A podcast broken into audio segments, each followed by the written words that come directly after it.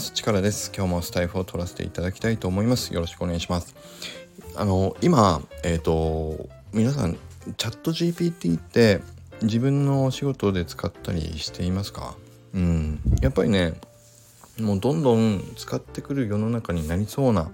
あのー、そう流れが来ているなっていうのはちょっと感じていてちょっとこんな話もしてみようと思うんですよね。で僕の今のえっ、と仕事柄あのマイクロソフトのえっ、ー、とこの間セミナーに出てきたんですよ。セミナーっていうかイベント大きなイベントがあって。でそれをちょっと聞いてたらあの僕知らないことが大きく2つあったんですけど1つはマイクロソフトが実はオープン AI あのオープン AI ってチャット GPT を作っている会社のえっ、ー、とね実はかなり前から5年ぐらい前からずっと投資をしていたらしくて49%の株をね実はマイクロソフトが持ってるんですって。ね。だから、えっ、と、Bing とかにチャット GPT の機能が搭載されてるとかってあったでしょ？あれなんでだろうと思ってたらほぼほぼだから約半分まあ49%だからえっと過半数は超えてないんだけどもまあほぼほぼ共同経営者みたいなもんでしょうね多分ね。そのぐらいマイクロソフトって今えっとオープン AI 社まあ、チャット GPT みたいなあの辺のオープン AI が開発しているものに対して、えっと、つながりが深いということで、えっとね、今回のそのマイクロソフトの発表だと、えっ、と、今後、マイクロソフトの、えっ、ー、と、OS、Windows にも、そのチャット AI の機能はを入れていくっていうのと、あと、Office って Excel とか Word とか PowerPoint とか、あそこにもチャット AI の機能を入れていくっていう話もしてましたね。あとはあのーマイクロソフトが他にもいろいろ提供しているサービスでやっぱりプログラムをこう作っていくような Python とかそういうプログラムを作っていくようなあの何打ち込んでいくようなあのツールとかもあるらしいんですけどそこにもチャット AI の機能を最初から入れていくっていうことも発表してたりしてたんで例えば今だから加藤さんとかねやられてるんですよまさやんさんとかあのチャット GPT に聞いてスクリプトをこう考えてもらったものを実際入れ込んでみてツールやアプリを開発してるって言ってたじゃないですか。あれをそのまんまだからあのスクリプトをプログラム書いていくそのえーと、ツールの上中でそのまんまなんかあのチャットしながらスクリプトを直でバーッと書いてもらってその書いたものをそのまま実行できるみたいなそんな世界がもうねえっと、発表されていたんで、えっと、実際日本に出てくるのはどのくらいかわかんない。えっと、今年の年末とかなんのかな？ちょっとその辺わかんないけど、もうそういうね、時代になってるそうです。で、えっとね、パワーポイントとかも、えのチャットをこう、チャット AI がパワーポイントの中に開いてて、でそれでこういうシナリオでプレゼン作ってみたいにやるとあのそのチャット GPT 的なやつがえっ、とスライド作ってくれるとか。で Excel もだからあのピボットテーブル作ってとか。グラフ書いてとかっていうのをチャットするとあのそのチャット GPT 的な AI が Excel の中にグラフをバーッと作ってくれるとかでそういう風なあな時代になるようです。でワードもそうですよねだからこういうレポート作ってほしいっていうとブワーッとそのチャットがそのワードの中のチャット GPT 的なやつがあのレポートを作成してくれるとかだから本当にねもう日常的に AI があのジェネラティブ AI って言ってましたね。日本語だと生成 AI っていう作り出すっていう生成 AI っていう日本語訳されることも、まあ、多いみたいだけど、まあ、僕たちはねジェネラティブっていう単語が、うん、慣れてるか耳なじみあるからジェネラティブ AI って言ってもいいかもしれないけどそうそういうのが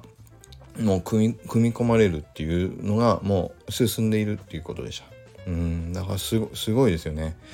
だからそう今チャット GPT でわざわざあの別でやっていることを各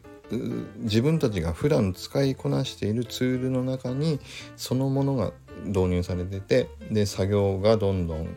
AI を一緒に AI, AI で作業していくって言ってたかな、うん、っていう時代になるようです。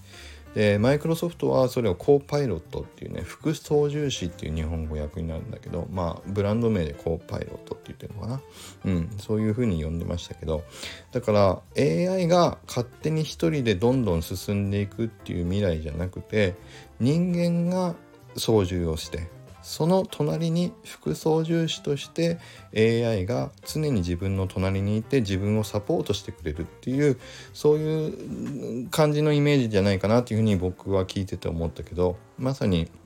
自分のやりたいことをよりあの効率を上げてやってくれるサポートをしてもらうっていうのかな。そういう仕事のやり方にもう大きく根底から変わっていくっていう時代がもう今まさにここに来ているっていう感じの、あの、話に聞こえていました。でその中で一番驚いたのはねえっ、とそのどれだけ最先端の技術が世界に浸透する速さが早まってるかっていうのが一番冒頭に言ってたんだけど、えっと、携帯電話が世界中に広がるのに大体18年っつったかな？でインターネットが何年とかっていうのがこうグラフになってんだけどチャット GPT が世界中に一気にわっと広まったのってたった3ヶ月って言ってましたよ確か。でもそんなもんでしょう僕たちの肌感覚も。だから世界中に一気に新しいテクノロジーがこうわっと広まって全員が使い始めるっていうのがこれだけ早く進んでいくっていう世の中にねなっちゃったっていうことにも驚いたしうんっていうねなんかすごいいろんなえっ、と講師にわたってっていうのかな。だから僕の本業としての仕事の方でもいやそんな時代が来たんだっていう驚きもあったしでもともとあの講師の師の方だからプライベートでもチャット GPT っていうのをどんどん使おうって思ってた。僕としてもあもうわざわざチャット GPT を別で開かなくてもいい世界が来ちゃったんだなっていうふうに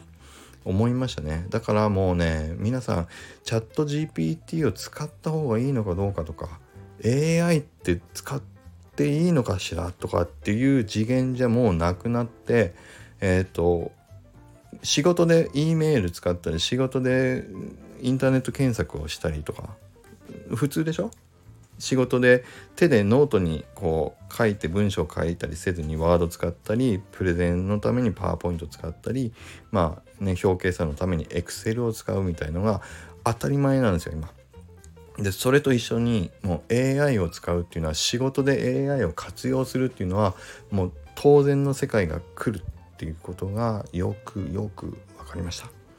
なのでね僕はまたそう今チャット GPT を仕事でどんどん活用しようというのでやろうと今ねしてるんだけど何をやろうとしてるかっていうとまああの英語のね翻訳を今やろうとします。でちょっとねそんな話もしようかなと思ったんだけどマイクロソフトの話が多くなっちゃったからちょっとまあいいかな。うんでもそうチャット GPT もいきなり綺麗な英語翻訳はできないんだけどある程度のねちょっと設定を仕込んであげるとあのいい感じの翻訳になり始めたっていうのをちょっと見つけたんでまあそれはまた今度の話にしようかな。うんという感じでいや時代はもうここまで来てるっていうのとマイクロソフトが思ってた以上にあのそうチャットっていうか、まあ、AI の技術の方にえっと一歩先を行ってるっていう感じが分かったっていうまあそんな話になりました。すいません。もっとねあのよく詳しい方いらっしゃるかもしれないんですけど、うん、僕が素直にちょっと感じたおおすごいなと思ったことをちょっと今日はお話しさせていただきました。ということでもっとねあのこういう話に詳しい方いたら是非是非僕にも新しくあの学ばせていただければと思うんであのコメント欄にコメントいただけると嬉しいです。それではまた今日も良い一日を。